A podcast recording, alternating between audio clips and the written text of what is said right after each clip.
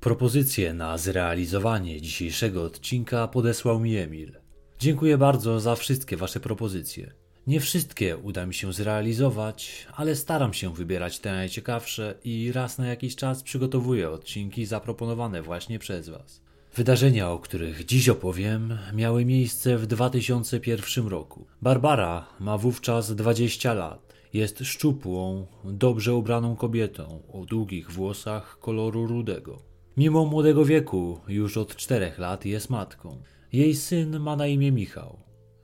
Nie miała czasu i możliwości na kształcenie się. Całą swoją energię młodości poświęciła na wychowanie dziecka. Edukację zakończyła na poziomie szkoły zawodowej, a dokładniej ukończyła tylko jedną klasę w tej szkole. W ciążę zaszła z 9 lat starszym od niej Piotrem. Mężczyzna również nie ma wysokiego wykształcenia. W tym zakresie nie dorównuje nawet Barbarze. Nie dał rady skończyć nawet szkoły podstawowej. Pracuje jako kierowca śmieciarki. Poznali się na przystanku autobusowym. Piotr nie mieszkał w stolicy Jagona. Pochodził z niewielkiej wsi na Podlasiu. Młoda dziewczyna, jaką była wówczas Barbara, zachodzi w ciążę. Dziecko to poważna sprawa. Szybko zatem zmienia się życie obojga. Para wzięła ślub, ale tylko cywilny. Barbara nie chciała brać kościelnego. Na świat przychodzi Michałek. Razem mieszkają w wynajętym mieszkaniu w Warszawie. Nastolatka marzyła o posiadaniu własnego motocykla, ale wczesna ciąża zmieniła jej plany. Teraz całe dnie spędzała z dzieckiem, co było dla tak młodej dziewczyny niezwykle ciężkie do zaakceptowania. Mimo nacisków ze strony rodziny Piotra, Barbara nie chciała ochrzcić syna. Szybko okazało się, że Piotr i Basia nie są bratnimi duszami. Różnili się od siebie znacznie. Nie potrafili się ze sobą dogadać. Po dwóch latach związek się rozpadł. To kobieta otrzymała prawa do opieki nad dzieckiem. Barbara zamieszkała wraz z synem u swojej matki. Piotr wrócił do siebie na wieś. Barbara miała kiepskie stosunki z rodziną. Nie utrzymywała kontaktów ani z siostrą, ani z bratem. Również z rodziną byłego męża nie żyła najlepiej. Jednak między nią i Michałkiem istniała ogromna więź. Chłopiec na każdym kroku mówił o tym, że kocha matkę. Ona sama mówiła, że Michałek jest dla niej całym światem. Barbara poznała w swoim życiu kolejnego mężczyznę. Był nim Robert, 22-latek. Poznali się w klubie dla harlejowców, w którym kobieta uwielbiała przebywać i pojawiała się tam za każdym razem, gdy miała chwilę czasu. Zamieszkali razem i wspólnie wychowywali synka kobiety. W domu nie działo się nic niepokojącego. Przedszkolanki zwróciły uwagę, że rodzina wydawała się być wzorcowa. Chłopiec zawsze przychodził do przedszkola zadbany, dobrze ubrany. Nikt nie dopatrzył się, by miał na ciele jakiekolwiek ślady agresji ze strony dorosłych. 19 stycznia 2001 roku czteroletni już Michałek wybiera się z mamą do przedszkola. Chłopak nie ma ochoty wychodzić z domu. Marudzi, że woli dziś zostać w domu, ale nie ma wyjścia. Mama musi iść do pracy i nie miałby się kto nim zająć. W tym czasie Barbara pracuje jako sprzedawca w sklepie z wędlinami. Trzy dni wcześniej chłopczyk miał urodziny. Z tej okazji też przyniósł do przedszkola cukierki, którymi częstował wszystkich, zarówno rówieśników, jak i opiekunów. Michałek w przedszkolu ma opinię wzorowego dziecka. Nie kłóci się z innymi dziećmi, nie zabiera im zabawek. 19 stycznia to piątek, zatem już za chwilę zaczyna się weekend. Barbara zaprowadziła syna rano do przedszkola przy ulicy Monte Cassino na warszawskiej Woli. Gdy po południu wróciła razem z Robertem, by go odebrać, otrzymali oni informację od przedszkolanek, że chłopczyka odebrał już ktoś inny. Serce matki stanęło w gardle. Jak to odebrał ktoś inny? Przecież rano nie wspominała, że nie będzie odbierać Michałka osobiście. Jak to się stało, że czterolatek wyszedł z przedszkola bez wiedzy matki? Postaram się wam nakreślić sytuację. Dzień chłopcu minął pod znakiem zabawy ze swoimi rówieśnikami. Na obiad była zupa pomidorowa. Zjadł ze smakiem, jak zawsze zresztą. Przed godziną trzynastą do przedszkola przychodzi mężczyzna, który przez domofon mówi, że przyszedł odebrać Michałka. Przedszkolanka poznaje głos rozmówcy. Puszcza go na teren placówki. Tuż po wejściu mężczyzny chłopak krzyczy tatuś i rzuca mu się na szyję. Nie ma powodu do niepokoju. To ojciec przyszedł odebrać synka. Na zewnątrz było zimno. Mężczyzna pomógł ubrać się Michałkowi. Dokładnie nałożył czapkę na uszy i rękawiczki na malutkie dłonie synka. Po ubraniu się razem wyszli z budynku przedszkola. Przedszkolanka mówi zatem mocno przestraszonej matce, że jej syna odebrał jej mąż. Przypominam, że biologicznym ojcem Michałka jest Piotr, jednak dwa lata temu małżeństwo się rozstało, a synek pozostawał pod opieką matki. Ojciec widywał się z nim rzadko. Wygląda zatem na to, że nie ma powodu do niepokoju. Najprawdopodobniej to Piotr odebrał syna, nie mówiąc o tym matce dziecka. Takiemu scenariuszowi przeczy jednak wiele faktów. Barbara nie mówiła swojemu byłemu partnerowi, że posłała dziecko do przedszkola. Była to tajemnica. Skąd mężczyzna miałby wiedzieć, że jego syn znajduje się w tym miejscu o tej właśnie godzinie? Poza tym, gdy para się rozstała, Michałek był jeszcze bardzo mały. Miał niespełna dwa latka. Teraz nie widuje się z biologicznym ojcem zbyt często. Z tego też względu nie mówi do niego tato, a nazywa go Piotrkiem z wąsami. To na obecnego partnera matki chłopiec mówi tato, ale Robert w tej chwili jest z nią. Twierdzi, że nie ma pojęcia, gdzie jest Michałek. Sprawa zostaje zgłoszona na policję. Teraz to na organach ścigania spoczywać będzie odpowiedzialność za ustalenie, kto odebrał chłopca z przedszkola i gdzie się on w tej chwili znajduje. Policjanci tego typu zaginięcia traktują priorytetowo. Trwają intensywne poszukiwania.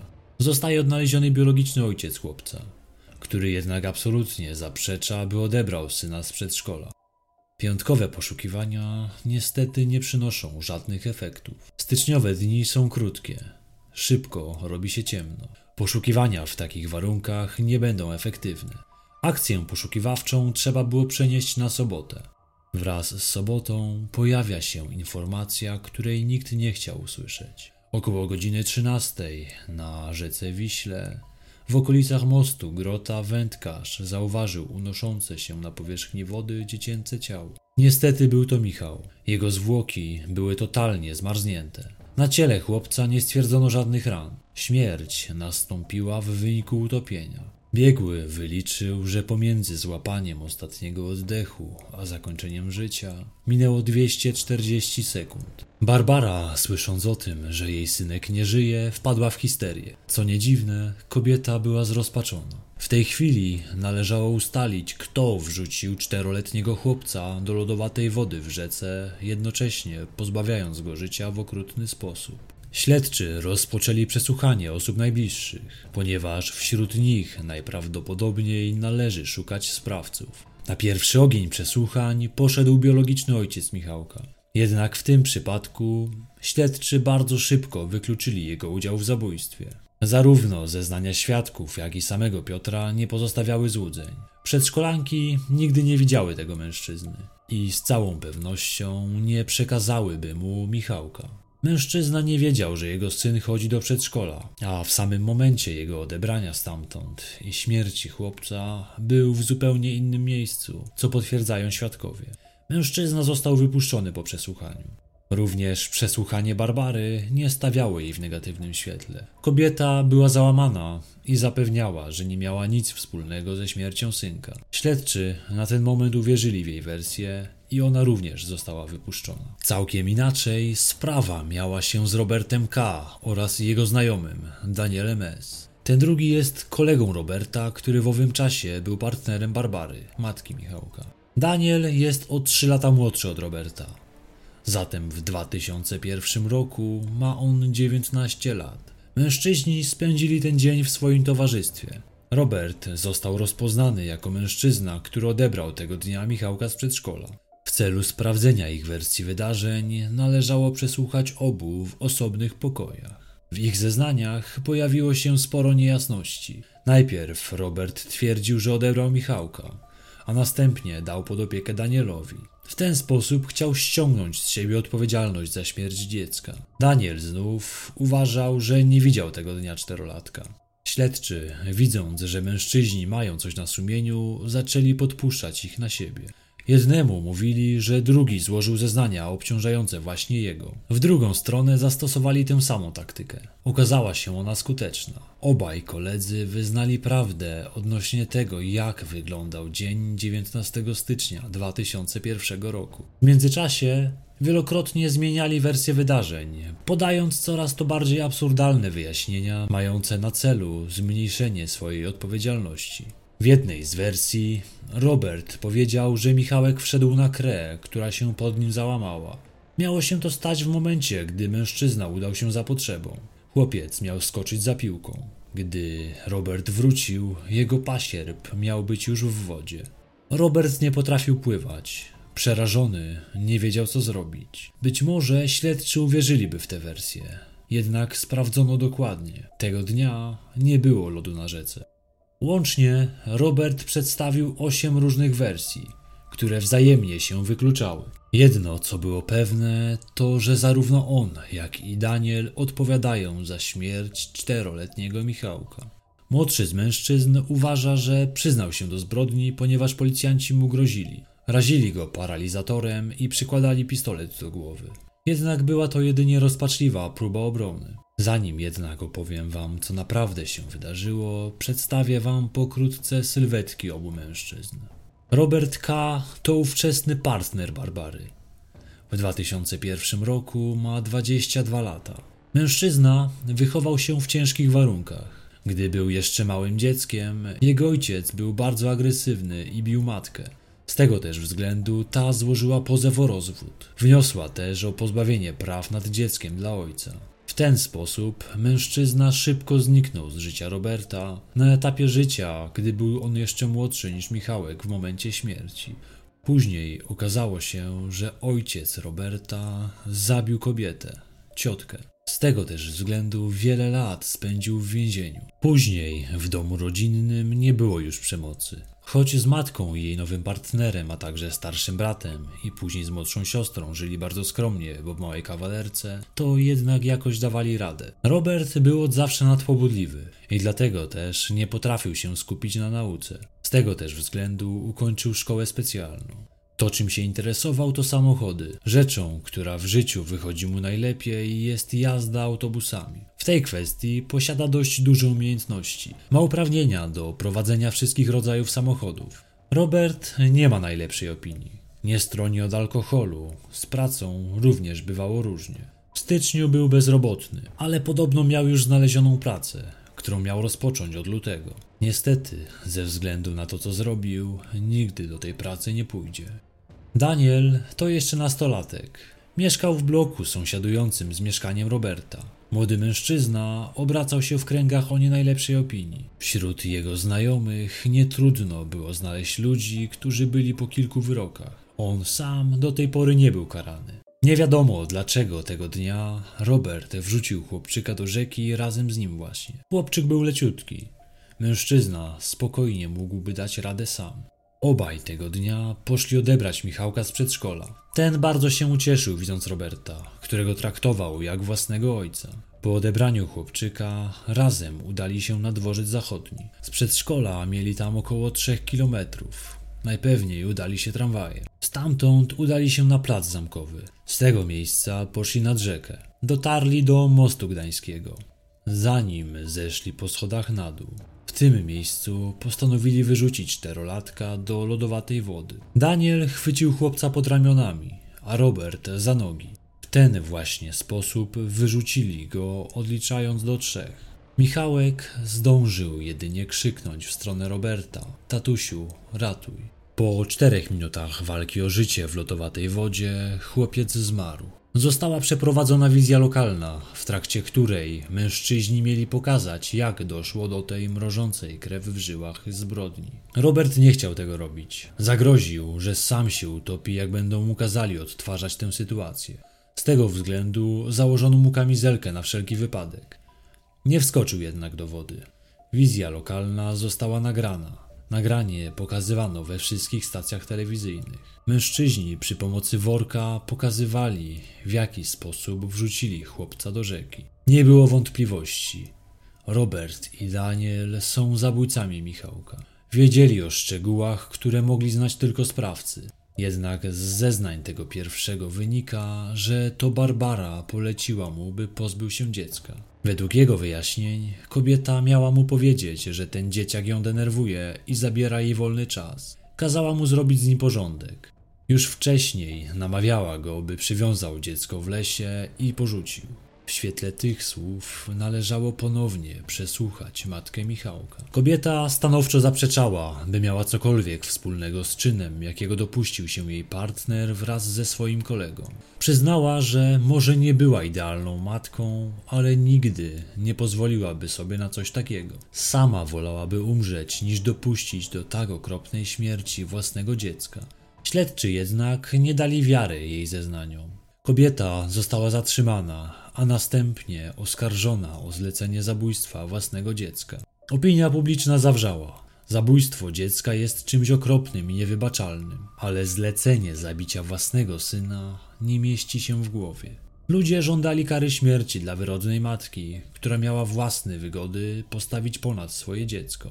Dziennikarze docierali do coraz to nowych informacji stawiających Barbarę w złym świetle jako matkę.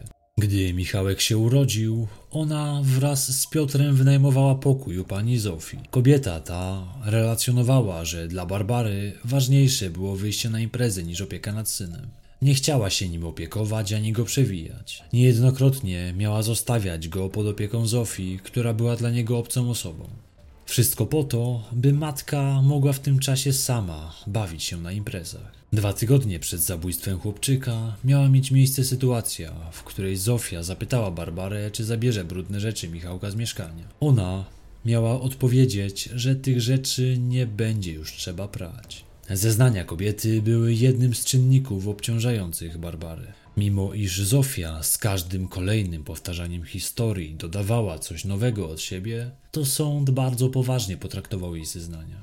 Zeznania świadków w tej sprawie przedstawiały bardzo negatywny obraz Barbary.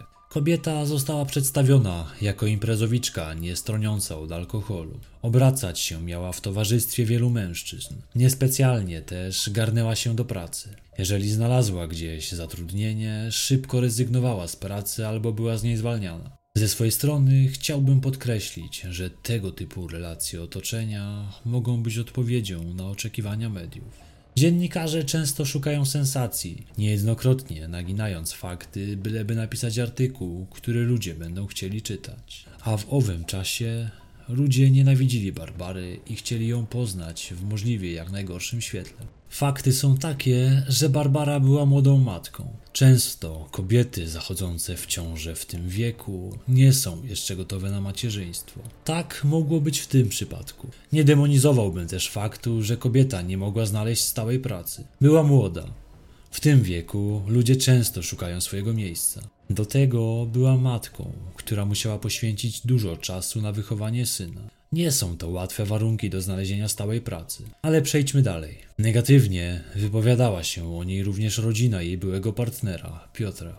W świetle ich relacji kobieta miała być notorycznym kłamcą. Opowiadała im zmyślone historie odnośnie tego, kim jest i czym się zajmuje. Przedstawiała siebie jako osobę studiującą prawo, pochodzącą z Sopotu. Prawda była całkiem inna. Oczywiście, takie kłamstwa szybko wychodziły na jaw. Mówiono też o Barbarze, że świetnie potrafi grać. Płakała na zawołanie, by tylko osiągnąć zamierzony cel. Również takie zdanie miała o niej kobieta, z którą spędziła rok w areszcie w jednej celi. Była nią Iwona S. Jak mówiła, Baśka jest osobą pozbawioną uczuć. Telewizji widać zbolałą matkę, która płacze i trzęsie się, ale to gra. Jak pokazywali w Polsacie archiwalne zdjęcia z pogrzebu Michałka, każda z nas westchnęła, a ona jadła spokojnie kanapkę. Przedstawiona w takim świetle matka nie mogła liczyć na przychylność sądu. Tak też właśnie było. Prokurator za kierowanie zabójstwem zażądał dożywocia z możliwością warunkowego zwolnienia po 30 latach. W pierwszym procesie, który odbył się w lutym 2002 roku, zarówno Barbara, jak i Robert usłyszeli wyrok 25 lat pozbawienia wolności. Natomiast Daniela skazano na 15 lat. Matka Michałka nie mogła uwierzyć w werdykt sędziego. Kobieta niemalże straciła przytomność. Nadal utrzymywała, że jest niewinna, a mimo to właśnie dowiedziała się, że odsiedzi w więzieniu 25 lat za zlecenie zabójstwa własnego syna. Była bardzo przekonana o swojej niewinności. Po usłyszeniu werdyktu z płaczem wykrzyczała, że nie wierzy w sprawiedliwość. W trakcie trwania procesu, gdy Robert obciążał ją swoimi wyjaśnieniami, ona krzyczała do niego, by spojrzał jej w oczy i powtórzył te kłamstwa, które wypowiada. Opinia publiczna była zdruzgotana tym wyrokiem. Ludzie domagali się dożywocia. Czy możliwe, że sąd popełnił błąd? Wyrok nie był prawomocny. To dawało furtkę obronie do tego, by spróbować odwołać się od tej kary. We wrześniu 2002 roku sąd apelacyjny utrzymał wyroki Roberta i Daniela. Natomiast w przypadku matki Michałka wyrok został uchylony i przekazany do ponownego rozpatrzenia. Wbrew temu, co mogłoby się wydawać, w sprawie było sporo niejasności. Kobieta została przedstawiona jako mózg całej akcji, podczas gdy opinia psychiatryczna wskazywała, że Barbara ma osobowość bierno-zależną. To wskazuje, że jest ona podatna do podporządkowywania się, a nie ma skłonności dowódczych, jak sugeruje wersja przedstawiona przez prokuraturę, a jednocześnie przyjęta przez sąd pierwszej instancji. Kobieta faktycznie przejawia agresję ponadprzeciętną, jednak najczęściej kieruje ją przeciw sobie. Dowodem na to mogą być liczne próby samobójcze w areszcie. Nie znaleziono żadnych dowodów świadczących o tym, że Barbara zleciła zabicie syna. Jedynym, co ją obciążało, były wyjaśnienia złożone przez zabójcę. A mężczyzna zmieniał przecież wielokrotnie wersję wydarzeń. Nie można uznać go za wiarygodnego świadka w tym przypadku. Po latach spędzonych w więzieniu, Robert zmienił zdanie odnośnie roli Barbary w zabójstwie. Powiedział, że obciążenie matki Michałka było wymuszone przez przesłuchujących go funkcjonariuszy poprzez tortury. Czemu jednak policji miałoby zależeć na skazaniu Barbary? Kolejną kwestią, która budzi wątpliwości odnośnie wersji ustalonej przez sąd, są billingi w telefonach Barbary i Roberta. Mimo iż we wcześniejszym procesie twierdzono, że istnieją billingi potwierdzające kontaktowanie się Barbary z Robertem, w nowym procesie temu zaprzeczono. Nie znaleziono żadnych połączeń ani SMS-ów, które świadczyłyby o tym, że kobieta była w kontakcie ze swoim partnerem w momencie poprzedzającym śmierć jej syna, ani tuż po niej. Według przyjętej wersji, Barbara miała być w kontakcie z Robertem, a nawet na bieżąco kierować jego kolejnymi atakami. Brak jakichkolwiek dowodów potwierdzających tę wersję. Doszło do kolejnego procesu. Tym razem sąd uniewinnił Barbarę. 19 września 2002 roku poprzedni wyrok został uchylony. Nie zmieniono wyroków w sprawie Roberta i Daniela, jednak to nie był jeszcze koniec batalii o werdykt w tej sprawie. Sąd Najwyższy zdecydował się na kasację uniewinniającego wyroku. Sprawa kolejny raz wróciła na wokandę. W 2004 roku Barbara odpowiadała z wolnej stopy. Nie siedziała już w areszcie. Zapadł wyrok uniewinniający ją od zarzutu kierowania zabójcami Michałka. Sprawa była nadal w toku. Sąd Najwyższy skierował ją w 2006 roku do ponownego rozpatrzenia. W roku 2009 zapadł ostateczny werdykt. Barbara była niewinna. W trakcie trwania rozprawy zarówno prokurator, jak i obrońca wnioskowali o uniewinnienie. Nie doszukano się dowodów, które pozwoliłyby na skazanie kobiety. Co było przyczyną działań Roberta i Daniela? Co pchnęło ich do zabójstwa malutkiego chłopczyka, który niczemu nie zawinił? Ze słów samych zabójców usłyszeć można, że Robert zabił, bo Michałek przeszkadzał mu w związku z Barbarą. A jaki motyw miał Daniel? Jak sam mówi, nie wie czemu zabił. Zrobił to, bo poprosił go to starszy kolega. Początkowo doszukiwano się wątku finansowego. W mediach pojawiła się pogłoska, chętnie powtarzana przez kolejne artykuły, o tym, że kilka miesięcy wcześniej chłopiec został ubezpieczony na wysoką kwotę. W razie jego śmierci matka miała otrzymać 100 tysięcy złotych. Jednak ta wersja nigdy nie została przyjęta przez prokuraturę. Dlaczego zatem Robert dopuścił się tej strasznej zbrodni? By poszukać motywu jego działania, najprawdopodobniej należy cofnąć się do początku znajomości z Barbarą. Wówczas kobieta miała zajść w ciążę. Ojcem poczętego dziecka miał być właśnie Robert. Barbara podjęła decyzję o usunięciu ciąży, co zdecydowanie nie spodobało się ojcu dziecka. Psychologowie podejrzewają, że mężczyzna mógł odczuwać uraz, który dojrzewał w nim przez długi czas. Możliwe zatem, że mężczyzna, pozbawiając życia Michałka, chciał się zemścić na barbarze za wcześniej dokonaną aborcję. Sama matka Michałka pozostaje jednak postacią niejednoznaczną. Jej były mąż, już po uniewinnieniu kobiety, wypowiadał się o niej w niepochlebnych słowach. Wspomina, że Barbara nie okazywała żalu po stracie dziecka.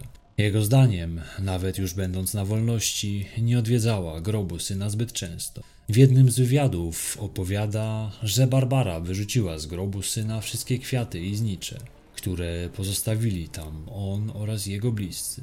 Zastąpiła je własnymi. Mimo iż została uniewinniona, mężczyzna jest przekonany, że ona jest winna śmierci jego syna.